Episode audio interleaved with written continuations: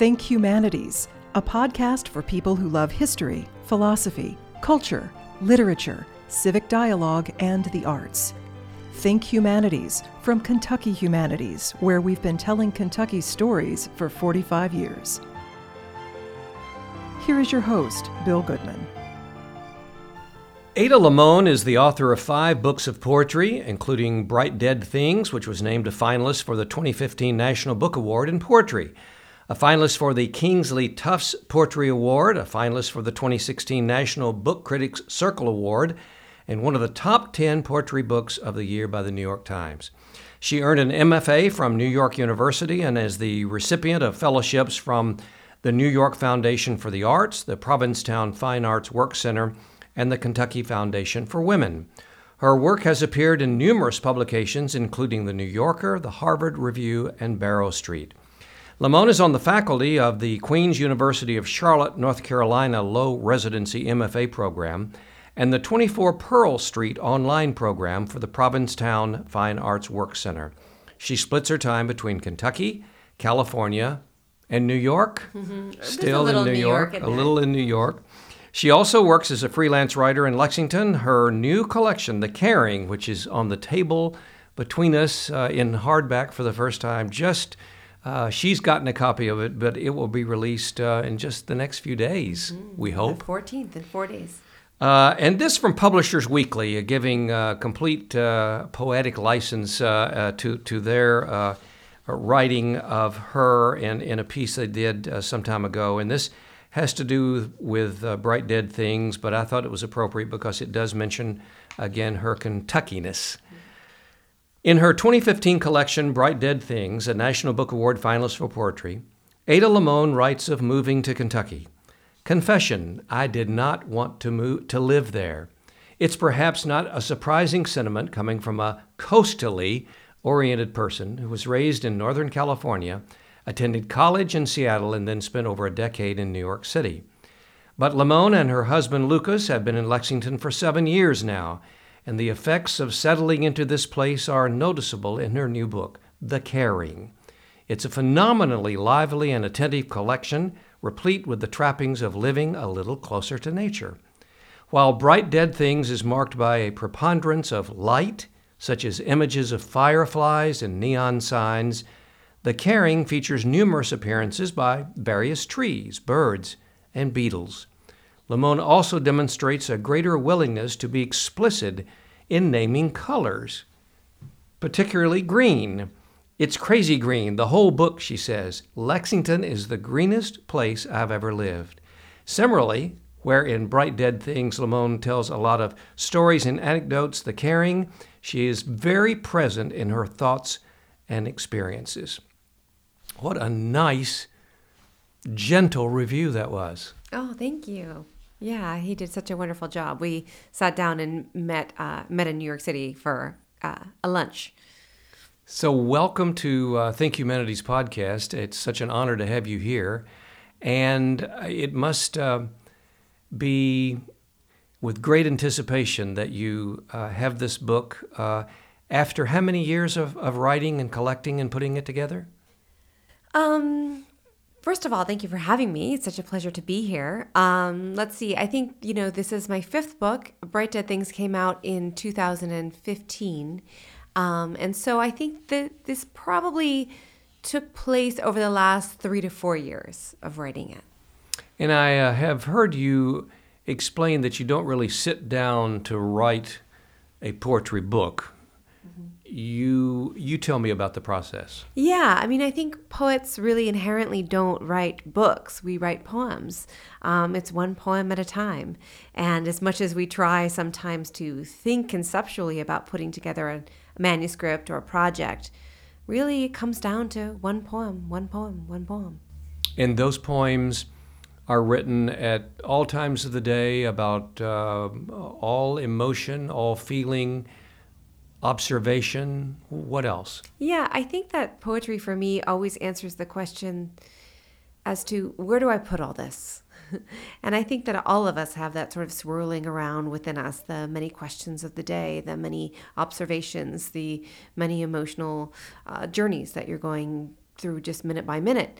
And I think poetry really is the place where I go to process those things and to work things out. The nice thing for me about poetry is that it's not a place for answers, really. You don't have to have wisdom when you go to the page. It's a place for questions.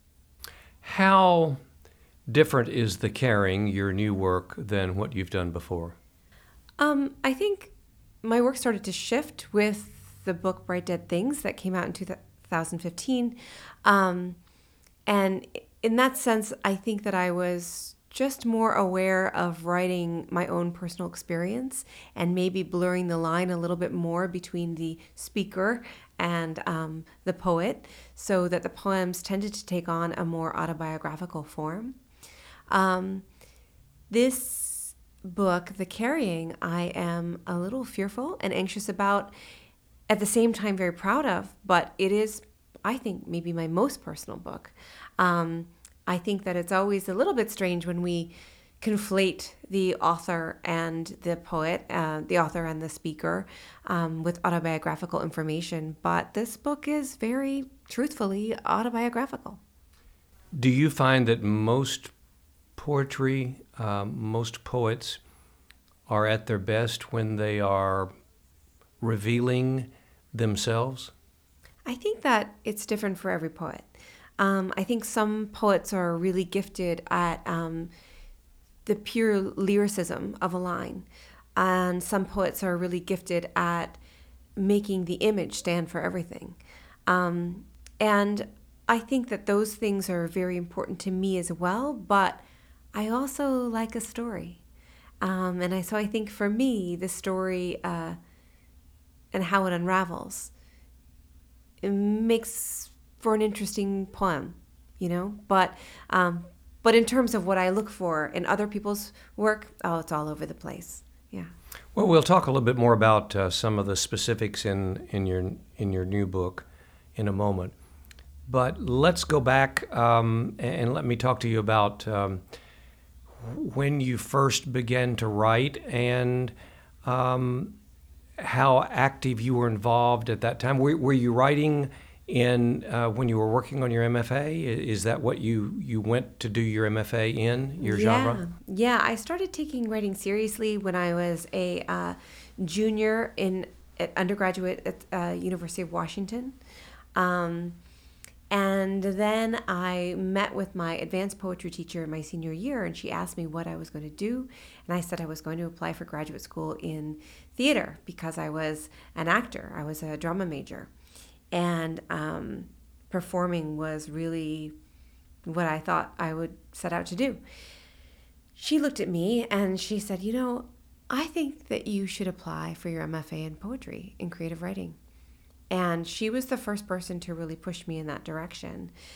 So I gave it a shot. I didn't think I would really have that, if I had the talent or the skill or the patience even for the written word. But I knew that it was incredibly important to me and that it had shifted my being during those last 2 years of college. And so I took a year off in between college and applying for graduate school. And in that time, wrote poems and read. And then I applied and actually got into NYU, where was my sort of dream school because so many of the people I admired were working and teaching there. And so I moved to New York, sight unseen. I had never been there. I had a bag and a one-way ticket and moved to New York City. I thought I would be there for 2 years getting my MFA and ended up being there for almost 12. Fascinating story. New York probably does not want for material for a poet or a writer of any sort. So did that feed what you were doing? Were you doing a lot of writing at that time about the city? Yeah, and the interesting thing was I was writing about the city and the experiences within the city because of its sort of giganticness. But also there was a pull and nostalgia for my home and the small creek that I grew up across the street from. And so those would seep into the work. And in fact, by the time I left, I had just finished my third book, Sharks in the Rivers, and that book is very much a book that deals with the encroaching feel of sort of cement and the technical world, along with this pull of the natural world and the river that runs underneath it all. So those poems almost entirely have river and fish in almost every single one of the poems, which is interesting for a book that was written in Brooklyn. Do you remember the moment when, whether it was Lucas or not, your husband said, "Let's go to Kentucky"? Mm-hmm. I do. In 2010, I had decided to leave New York, quit my job, and try to write full time. And I moved to California, my hometown. I moved to Sonoma. And I had just started dating Lucas before I left New York.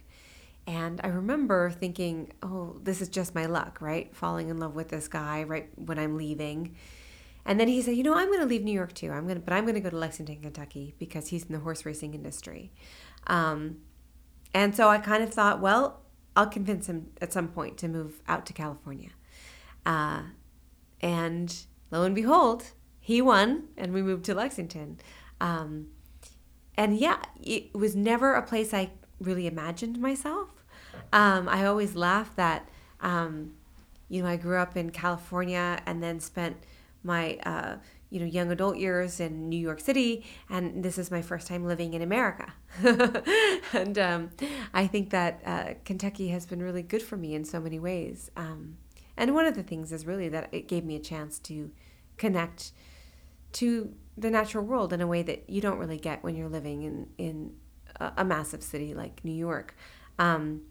It was hard to give up California, but I go there a lot still and still think of it as home. But Kentucky has really been my home base, and I feel really at peace here in a way that I didn't when I was living in New York City, and it has given me space and breath and time. We're glad that you're here. Thank you. I'm always curious to talk with people about what they think of Kentucky and their first impressions, because unfortunately there are still so many stories that are misplaced and stereotyped. And there is a funny story that Bell Hooks told me one time. Bell Hooks, born and raised in Hopkinsville, and then went off and didn't come back for decades and decades. And she was in New York with one of her best friends, Gloria Steinem, and announced one evening, "I'm going back home to Kentucky." And Gloria Steinem said, "What in the world for? You haven't left anything there. It was not a good place for you when you were growing up." But of course, Belle came for a year's residency at Berea, and she's been here now, gosh, I think it's been 10, 12 years or so. I think she has no thoughts at all of leaving.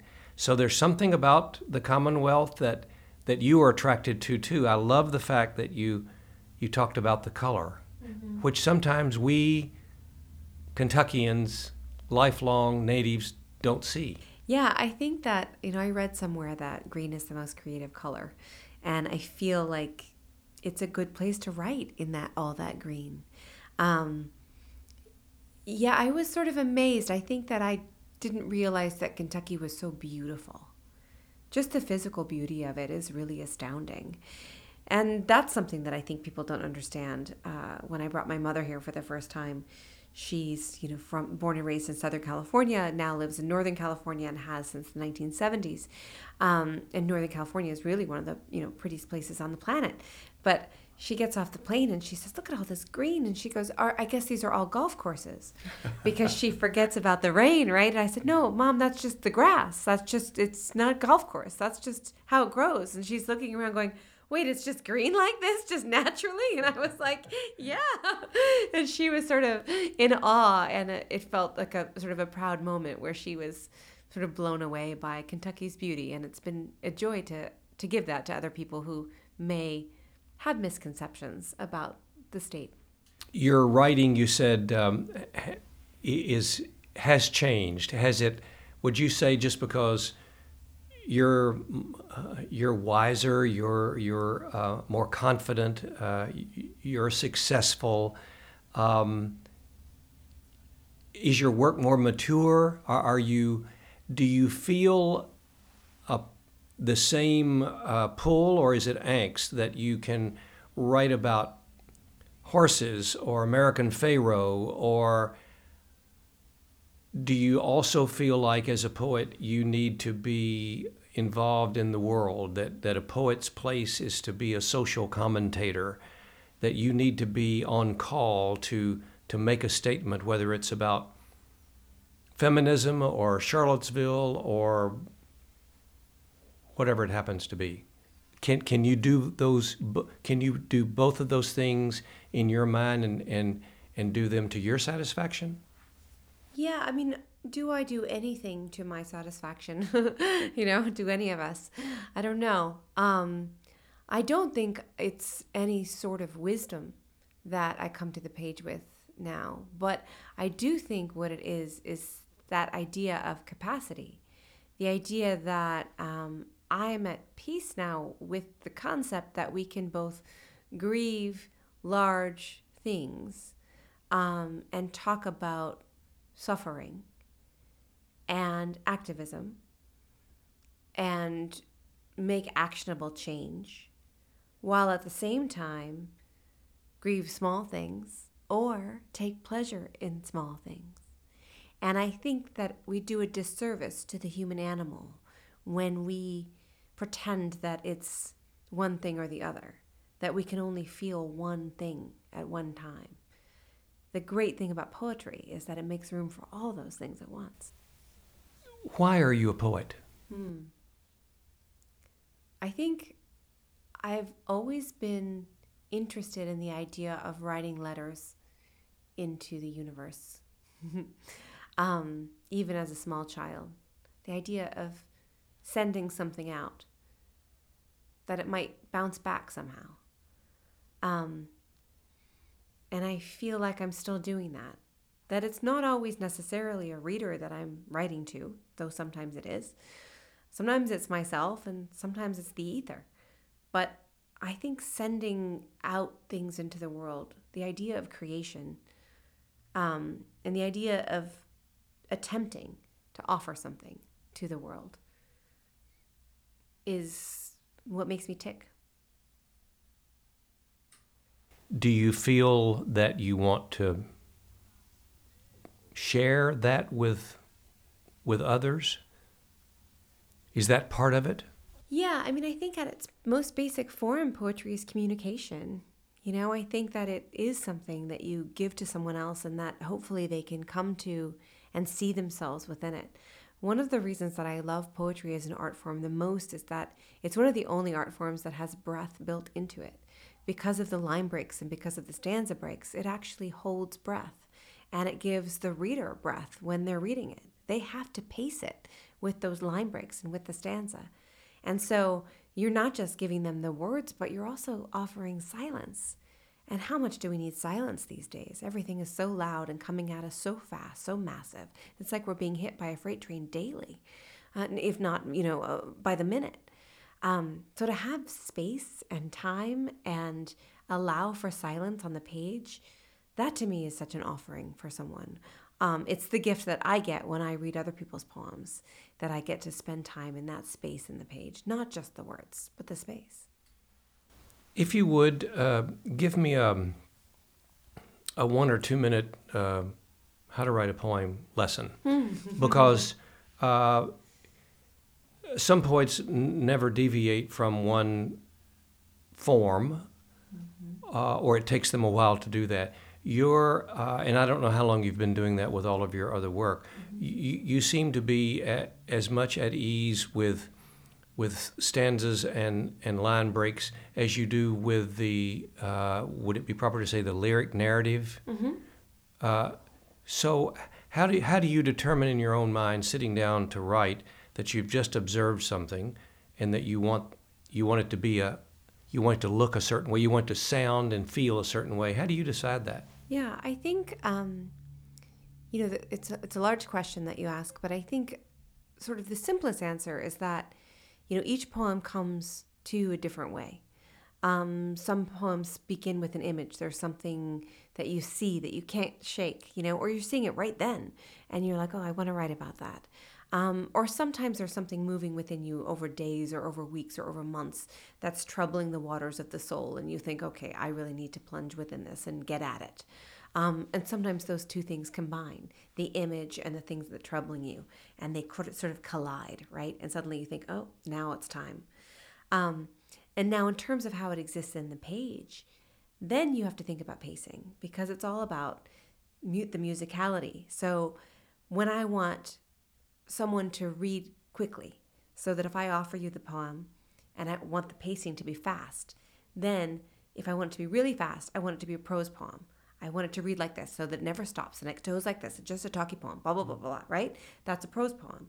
Now, if the line, if I want it to be quiet, if I want it to move slowly, then it's a short line break. Think Emily Dickinson, right? So then it's like, this is the poem and how it goes, right? So you want the very short. And then if I want it to be mid-length, that's more of a dialogue. Oftentimes that's like maybe a love poem, they're in couplets. That's sort of the pacing that's more like natural speech. So it really, the line breaks will determine the silence, the speed, the pacing, and the musicality. And at the end of the day, hopefully what you can do is give that poem to someone who's maybe never read it, and they can read it exactly how you intended it, with those musicality and spacing and breath within it. That's wonderful. Mm-hmm. I mean, that's I don't know if I've ever asked that question before, but that's just the perfect answer. Oh, thank you. Does Lucas, your husband, like love your love poems? You know, I once asked him, I said, is it uncomfortable for you when I read the love poems that are reading and you're in the audience? And because he's often in the audience, he comes with me when he can. And he said, no, they're always so nice. That's sweet. I think he loves the love poems. I think he also likes it when there's complicated things too, because I think he trusts me to delve into some of our complex history, or my complex history. And I think he feels like he can give that to me. You know, he has given me permission to write about whatever I want in our lives. And that's a great gift, because not everyone wants to give that kind of permission. Yeah. Out of the new publication, The Carrying, which you have with you, would you like to select one or two that you would like to read? Sure. You mentioned one of the love poems, so maybe I should read one of those. That's Lucas would appreciate that, and we all would too. Yeah. And we need love poems in the world. You know, it feels like at a time when... you know, we're so sort of full of the barrage of sorrow, you know, that's handed to us, and we still have to appreciate one another and love one another. And love poems don't always have to just be for your partner. You know, they can always be for your animals, your garden, your sister, your brother, your dear friends. We don't write enough love poems to our best friends who are there for us through so much, you know? So I say more love poems all around. This poem is a poem that I wrote once. It's a more recent poem. You know, I go out and tour and give readings. I speak at colleges or universities, and Lucas is always commenting, you know, oh, you know, you look so beautiful up there, you know, you look great. And then I come home and I kind of sort of turn into this, the messy writer, the sort of, you know, my hair is pulled up awkwardly. I'm sort of wandering the house in a spacey zone because I'm thinking about a poem, or because I've read something wonderful in someone's new book of poems and I'm contemplating it. And so the first line was something I actually said. And this is called Love Poem with Apologies for My Appearance. Sometimes I think you get the worst of me. The much-loved loose forest green sweatpants, the long braless days, hair knotted and uncivilized, a shadowed brow where the devilish thoughts do their hoofed dance on the brain. I'd like to say this means I love you. the stained white cotton t-shirt, the tears, pistachio shells, the mess of orange peels on my desk. But it's different than that. I move in this house with you, the way I move in my mind, unencumbered by beauty's cage. I do like I do in the tall grass, more animal me than much else. I'm wrong. It is that I love you. But it's more that, when you say it back, lights out, a cold wind through curtains. For maybe the first time in my life, I believe it. It's very, very nice. Thank you. Yeah, very sweet. Mm-hmm. Do you have an example of a narrative, a prose poem mm-hmm. that you can do a little bit with? American Pharaoh is the one that I ran across that I thought was wonderful. But if you have another one that you can choose, just as contrast for the listener to really understand some of the difference. American Pharaoh, it's not a prose poem, but it's a narrative lyric poem. A narrative lyric. Yeah, American Pharaoh has line breaks. Now, a prose poem, there are three of them, I think three or four in this book, and those go all the way to the end of the page. Yeah. So those look like a paragraph, and oftentimes they're justified. Yeah. So those don't have line breaks at all. Okay, good. So they actually go really fast. Yeah. Yeah. Maybe that's my PDF version that I have. Oh, yeah. I don't know, yeah. American Pharaoh. I feel like being in Kentucky, I don't need to really tell you what the poem's about because you know what it's about. Although I will have to say, when we copy edited the book, this kept coming back as being spelled wrong. Really? And I kept saying, no, that's how they spelled his name. Yeah, that's right. Yeah. American Pharaoh. Despite the morning's gray static of rain, we drive to Churchill Downs at 6 a.m., eyes swollen shut with sleep. I say, remember when I used to think everything was getting better and better. Now I think it's just getting worse and worse. I know it's not what I'm supposed to say. As we machine our way through the silent 70 minutes on 64 over potholes still oozing from the winter's wreckage. I'm tired. I've had vertigo for 5 months, and on my first day home, he's shaken me awake to see this horse not even race, but work. He gives me his jacket as we face the deluge from car to the twin spire turnstiles, and once deep in the fern green grandstands, I see the crowd. A few hundred maybe, black umbrellas, cameras, and notepads, wet-winged, eager early birds come to see this Kentucky-bred bay colt with his chewed-off tail trained to end the almost 40-year American Triple Crown drought.